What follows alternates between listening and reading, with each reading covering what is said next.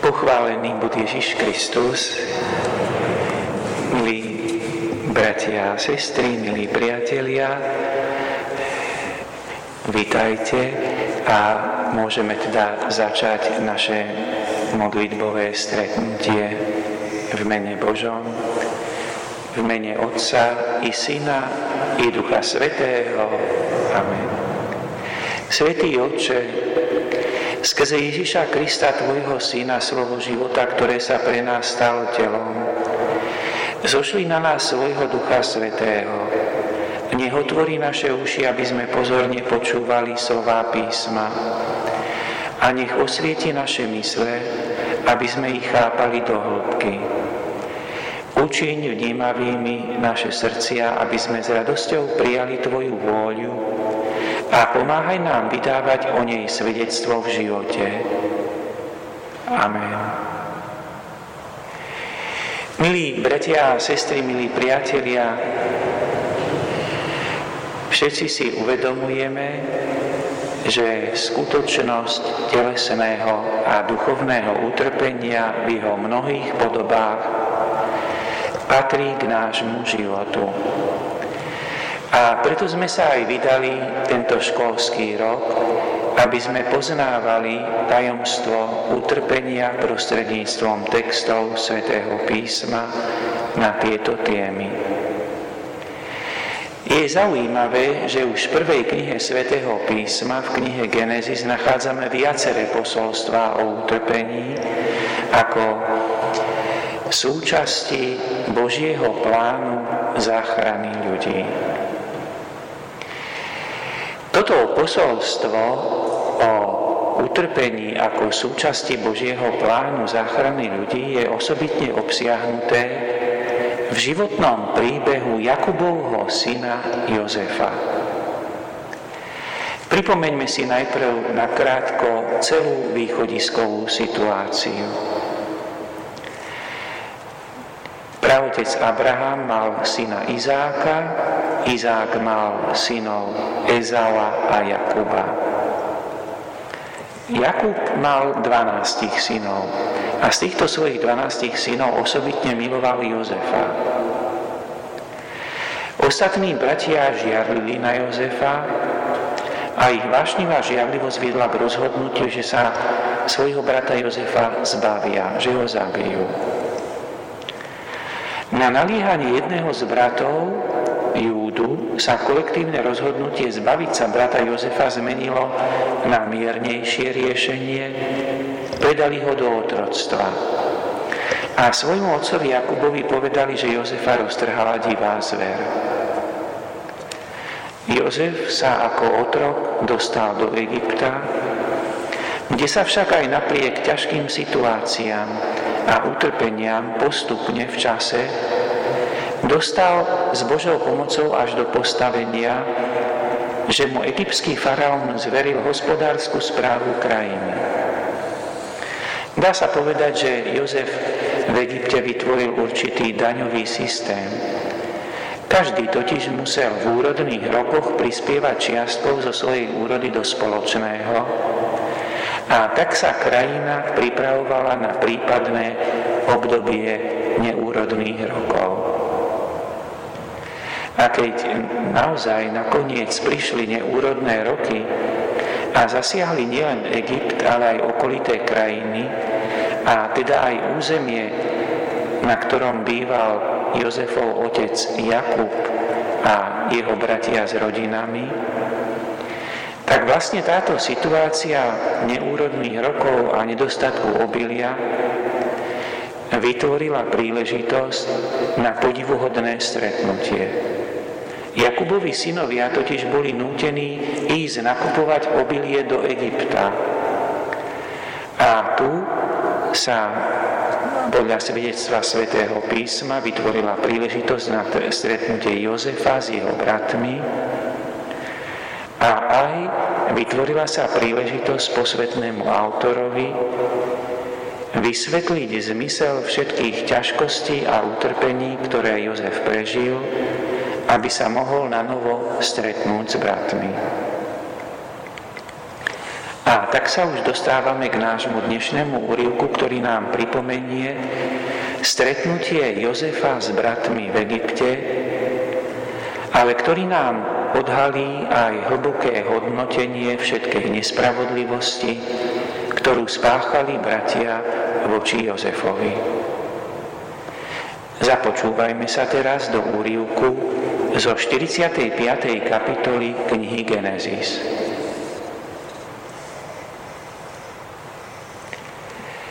Tu sa už Jozef nemohol ovládať pre všetkými, čo ho obkľúčovali a zvolal. Nech všetci výjdu odtiaľ to von. A tak nebol nik pri ňom, keď sa Jozef dal poznať svojim bratom. Tu sa dal do hlasitého plaču až tak, že ho počuli egyptiania a zvedel o tom aj dom faraónov. Potom Jozef povedal svojim bratom, ja som Jozef, žije ešte môj otec. Jeho bratia sa tak naľakali, že nemohli odpovedať bratovi. Jozef sa svojim bratom privrával, no poďte ku mne. Keď pristúpili bližšie, povedal, ja som Jozef, váš brat, ktorého ste predali do Egypta. A teraz sa netrápte a nesužujte, že ste ma sem predali. Lebo Boh ma sem poslal pred vami, aby ste ostali nažive. Lebo už dva roky je v krajine hlad a bude ešte 5 rokov, čo nebude ani oračky, ani žatvy. Preto ma Boh poslal pred vami, aby váš rod zachoval na zemi a aby ho mimoriadným zásahom zachoval pri živote. A takto nie vy ste ma sem poslali, lež Boh ma urobil faraónovým poradcom, pánom nad celým jeho domom a vladárom nad celou egyptskou krajinou. Poponáhľajte sa a choďte k môjmu otcovi a povedzte mu, toto odkazuje tvoj syn Jozef. Boh ma ustanovil za vládcu nad celým Egyptom. Príď ku mne a neodkladaj. Budeš bývať v krajine Gesen a budeš mi na blízku, ty i tvoje deti a tvoje detné deti spolu s tvojimi ovcami a dobytkom a celým tvojim majetkom. Ja sa tu budem starať o teba, lebo ešte 5 rokov potrvá hlad, aby si neschudobnil ty i tvoj dom a všetko, čo je tvoje. Na vlastné oči vidíte, aj môj brat Benjamin vidí na svoje oči, že sú to moje ústa, čo s vami rozprávajú. Zvestujte teda môjmu otcovi moju veľkú hodnosť, ktorú mám v Egypte a všetko, čo ste videli. Nuž poponáhľajte sa a privedte môjho otca sem.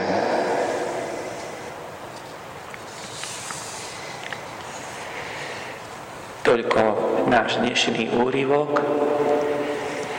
A keď sa chceme teraz vrátiť postupne k tomu textu, že by sme si ho znova obnovili vo svojom vnútri, tak uvedomujeme si alebo všímame si, že vlastne začína ten náš úrivok situáciou,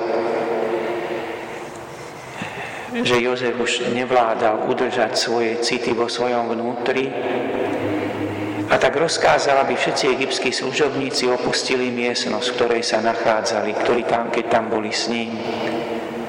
Dôvody tohto rozhodnutia môžeme vidieť v tom, že Jozef nechcel odhaliť pred cudzími bolestnú rodinnú skúsenosť, ako sa totiž jeho bratia k nemu zachovali. Ale môžeme tie dôvody, prečo poslal všetkých von, vidieť aj v tom, že Jozef nechcel hneď odhaliť pred egyptskými služobníkmi, že je rozhodnutý pozvať svoju rodinu, aby v čase nedostatku žila na území Egypta. Každom prípade však veľmi túžil, aby už mohol vypovedať, čo cítil vo vnútri. Túžil svojim bratom povedať o tom, ako ho Boh ochraňoval. Objal najmladšieho brata Benjamína a plakal. Potom objímal všetkých ostatných bratov. V našom úrivku nie je ani raz výslovne spomenuté odpustenie alebo zmierenie. Ale všetci si uvedomujeme, že je to podstatné, keď to zostalo nevyslovené, ale ide o zmierenie, ide o odpustenie. A on sa im dáva poznať, Jozef sa im dáva poznať svojim bratom, aby im mohol povedať tým svojim postojom, že im odpúšťa. Aj napriek tomu, že egyptskí služobníci opustili miestnosť, počuli vonku prejavy silných Jozefových citov a hlasitého plaču a prirodzene sa informácia o tom dostala aj k iným na faraónovom dvore. Jozef, Jozef teda konečne dostal vlastne príležitosť, kedy už nemusel skrývať svoju totožnosť, aby sa to mohli dozvedieť aj jeho bratia, ale aj ostatní egyptiania. Je pochopiteľné, že posvetný autor charakterizuje reakciu Jozefových bratov ako veľký údiv a strach. Je to vyjadrené tým, že nemajú schopnosť hovoriť, že ako by teda zastavila sa im reč. Keď si uvedomili, že majú pred sebou toho, ktorému v minulosti tak veľmi ublížili. Jozef však ukazuje svoju veľkodušnosť. Nevracia sa nejakým širším spôsobom, aby rozprával o svojom utrpení, ktoré prežil kvôli svojim bratom. Ale práve jeho zrelé uvažovanie vedie ho k hodnoteniu, že Jozef je vlastne schopný vysvetliť s Božou pomocou celú svoju životnú cestu ako Boží zámer. Boží zámer, ktorý smeruje k záchrane otca Jakuba, všetkých jeho synov, celej jeho rodiny. Jozef vysvetľuje svoje utrpenie a poukazuje na to, že Boh premenil jeho ťažkosti na príležitosť pomôcť svojej rodine v čase nedostatku. Akákoľvek zatrpknutosť, nenávisť alebo pomsta neprichádzajú do úvahy. Jozef je presvedčený, že sa stal správcom faraónovho domu a celého Egypta z Božej vôle práve kvôli záchrane otca Jakuba a jeho synov a celej rodiny. V Jozefových slovách je zretelný poukaz na Božiu prozreteľnosť. Ale nezastavil sa len pri odpustení svojim bratom. Veľkodušnosť a láska ho vedú k tomu, aby pozval svojho otca a aby pozval rodiny svojich bratov, aby všetci prišli bývať do Egypta, do kraja Gesen. Veľmi pravdepodobne ide o územie, ktoré sa nachádzalo vo východnej časti delty rieky Níl, kde obvykle zostávali bývať aj iní migranti z Kanánu. Jozef uvádza ako dôvod, že neúrodné obdobie bude trvať ešte 5 rokov a týmto chce motivovať otca Jakuba a celú rodinu, aby prišli do Egypta. Zároveň odporúča bratom, aby otcovi Jakubovi popísali aj Jozefovo vysoké postavenie v Egypte a aby sa otec Jakub nechal presvedčiť aj svedectvom milovaného najmladšieho syna Benjamína. Toľko k takému širšiemu uvažovaniu nad slovami posvetného textu. Každý z nás máme skúsenosť s utrpeniami, ktoré nám spôsobili iní ľudia. A vieme, ako ľahko to môže viesť k zatrpknutosti. Keď sa niekto vracia k zraneniam alebo poníženiam, ktoré zažil od iných, keď sa neustále vracia ku sklamaniam, že sa nenaplnili jeho veľké túžby, že niekto zneužil jeho dôveru, keď sa neustále vracia k svojim vnútorným bolestiam, môže to s vysokou pravdepodobnosťou viesť k postoju zatrpknutosti. Spolužitie so zatrpknutými osobami nie je ľahké. Ako by stále živili v sebe jed horkosti a veľmi často chcú prekonať svoje sklamania tým, že útočia na iných. V 12. kapitole listu Hebrejom nachádzame tieto slova. Dbajte na to, aby nik nepremeškal Božiu milosť. Aby nevyrazil nejaký koreň horkosti, a nevyvolal zmetok a nenakazil mnohých. Toto vyjadrenie z listu Hebrejom je dôležité, lebo upozorňuje na to, že jestuje nebezpečenstvo premeškať Božiu milosť. A v duši človeka začne rásť koreň horkosti.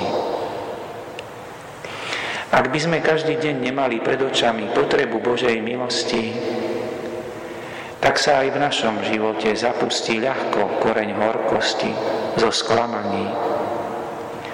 A nebude ho také jednoduché vytrhnúť. Ako sa môžeme vyhnúť duchovnej zatrpknutosti? A ako ju môžeme prekonať? Jakubov syn Jozef nám svojim príkladom dáva poučenie. Z ľudského pohľadu mal všetky dôvody na to, aby bol zatrpknutý, lebo jeho bratia ho predali do Egypta. V Egypte zažil do neba volajúcu nespravidlivosť a bol uvrhnutý aj do väzenia. Ako spracovávať všetky naše negatívne skúsenosti? Jozefov životný príbeh, všetky okolnosti jeho života stali sa Božím znamením, ktoré nakoniec poznali aj Jozefovi bratia. Sám Jozef vysvetľuje svoj životný príbeh slovami. Boh ma poslal sem pred vami, aby ste sa zachránili. Rozhodnutie bratov, že sa Jozefa zbavia a zabijú ho, Pán Boh premenil na znamenie života bez toho, aby zmenil konkrétny priebeh udalostí. Jozefov príbeh vo vzťahu k jeho bratom z ľudského hľadiska až do tohoto kľúčového momentu bol veľmi bolestný. Ale tu nastala chvíľa obratu. Najprv sa jeho príbeh môže zdať ako opis ľudských vášní a ľudskej slabosti. Ale potom neočakávanie, ľudský neočakávanie, skutočnosti ľudských previnení Pán Boh premieňa na situáciu, cez ktorú sa naplňajú prísľuby dané Abrahámovi. Že teda Abrahámovo potomstvo bude požehnané. Jozef a Jakub Jozef, Abrahámovi potomkovia sú požehnaní cez Jozefa. Cez Jozefa prichádza Božie požehnanie v tom, že ten Jakubov rod, Abrahamov rod je zachránený. A tak sa dá povedať, že Božie požehnanie prevláda, preváži previnenia, ktoré sa prejavili v závisti, v sebectve, a v ľudskej hriešnosti celkovo. V tej závisti, v sebectve, v ľudských hriechoch, ktoré sa dajú vidieť aj na rozprávaní svätého písma o Jozefových bratoch, v tom sa zobrazuje celé padnuté ľudstvo. Božie požehnanie však prináša pokoj, blízkosť a návrat vzájomnej prajnosti medzi bratmi. Lenže pokoj, blízkosť a návrat k vzájomnej prajnosti je možný len vtedy, keď človeka, ktorého stretám, vidím ako Božie znamenie v mojom živote. Schopnosť vidieť tento rozmer blíženého ako Božieho syna alebo céry spôsobuje, že či už rodinné spoločenstvo, alebo aj celý národ, stávajú sa Božím ľudom. V tomto konkrétnom prípade ide o rodinu, rodinu Jakubovu a rodiny Jakubových synov, ktoré sú vlastne základnými prvkami národa a ten národ sa má stať požehnaním, alebo mal sa stať požehnaním pre všetky ostatné národy sveta, lebo z neho pochádza vykupiteľ sveta. Boží ľud sa teda vytvára osobami, ktoré vo svojom živote príjmu tento pohľad na ostatných a ctia si vo svojom ľudskom bratovi a sestre Božiu prítomnosť.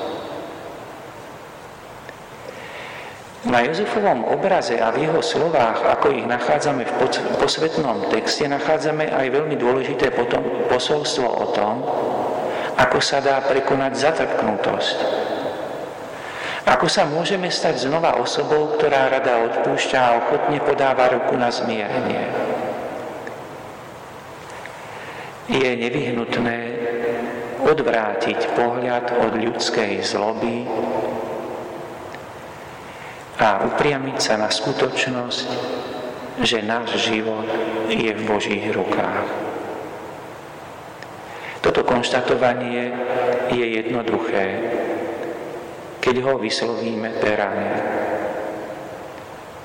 Je náročné, keď ho máme uskutočniť, odvrátiť pohľad od previnení, ktoré, ktorými sa iní voči nám previnili. Upriamiť pozornosť na to, že môj život je v Božích rukách. Nepravdivé obvinenia a urážky boli dopustené aj v mojom živote, aby som mal príležitosť naučiť sa niečo dôležité. Aj keď to môže byť veľmi ťažké, pozerať sa takýmto pohľadom na nespravodlivosti, isto mi to veľmi pomôže, aby som prekonal zatrpknutosť a naplnil sa pokojom a radosťou z Božej starostlivosti. Keď budeme v sebe obnovovať vedomie, že som milovaný Bohom, vedomie, že som milovaný Bohom, nám veľmi pomôže, aby sme vládali odpustiť. Aby sme, ako sa povie, nemysleli na previnenia. A aby sme napomáhali tomu, aby prišlo k zmiereniu a aby sa rany zacelili.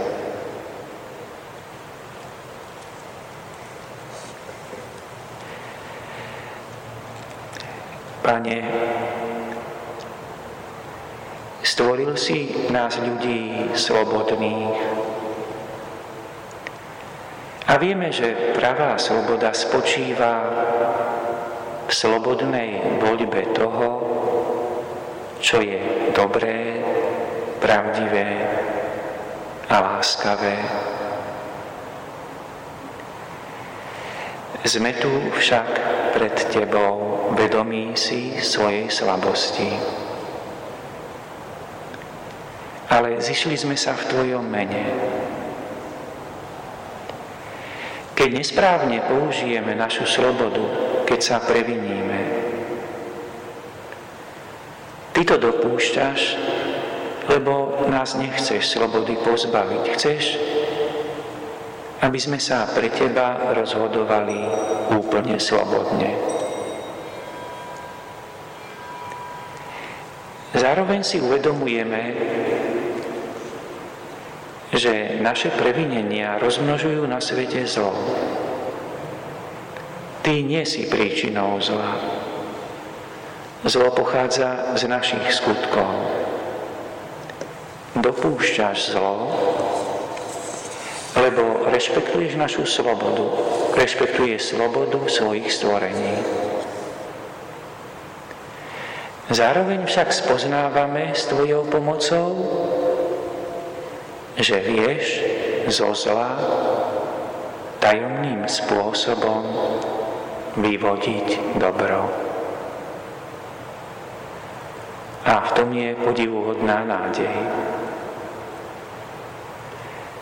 Obdivujeme, Pane, Tvoju všemohúcnosť. Ako to vyjadril svätý Augustín, všemohúci Boh keďže je na najvýš dobrý, by nikdy nedopustil, aby v jeho dielach bolo niečo zlé, keby nebol až taký mocný a dobrý, že by neurobil dobré aj zo zla.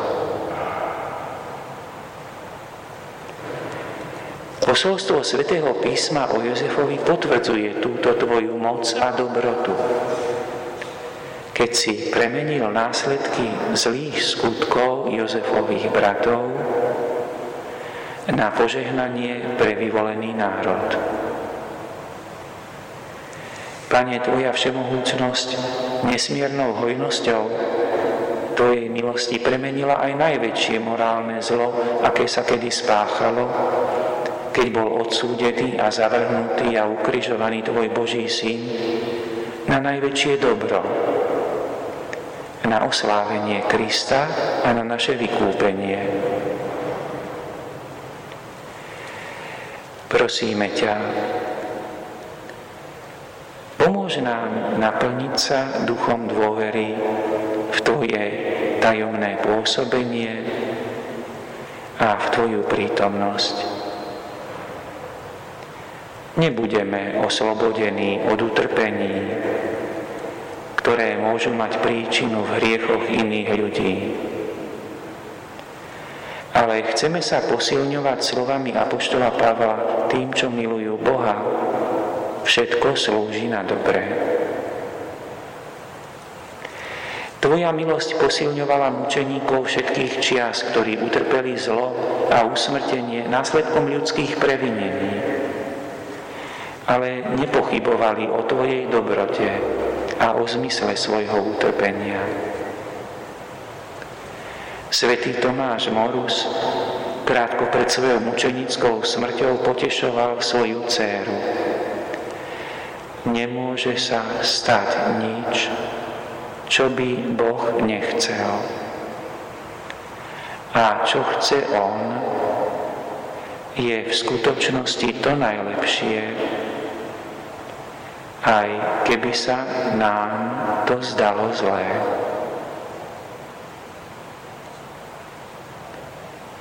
Pane, Bože, Ty si pánom sveta a dejín. Cesty Tvojej prozreteľnosti sú nám často neznáme. Iba na konci, keď sa skončí naše čiastočné poznanie, keď budeme vidieť Teba, Bože, z tváre do tváre,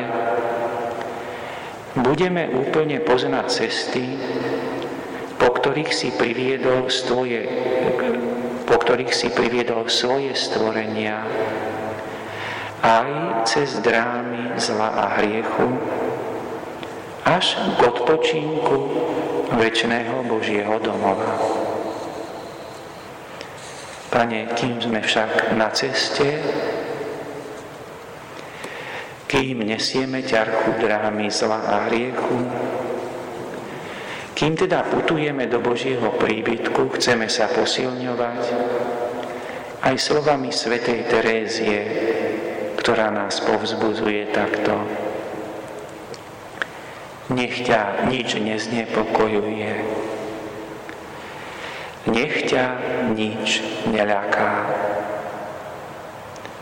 Všetko sa pomíňa, Boh sa nemení.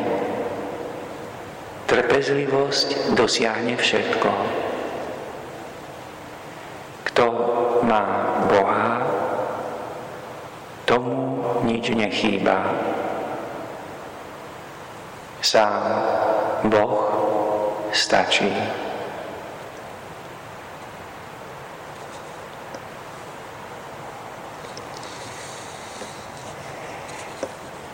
A teraz celkom na záver ešte opakujme posvetný text z listu Rímanom, ktorý je veľmi posilňujúci. Tým, čo milujú Boha, všetko slúži na dobré.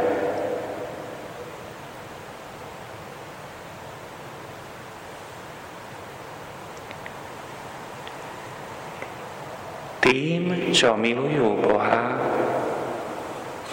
všetko slúži na dobré.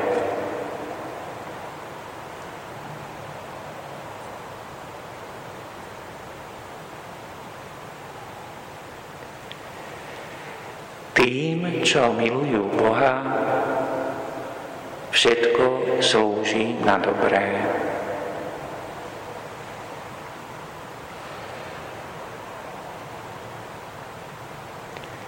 Amen.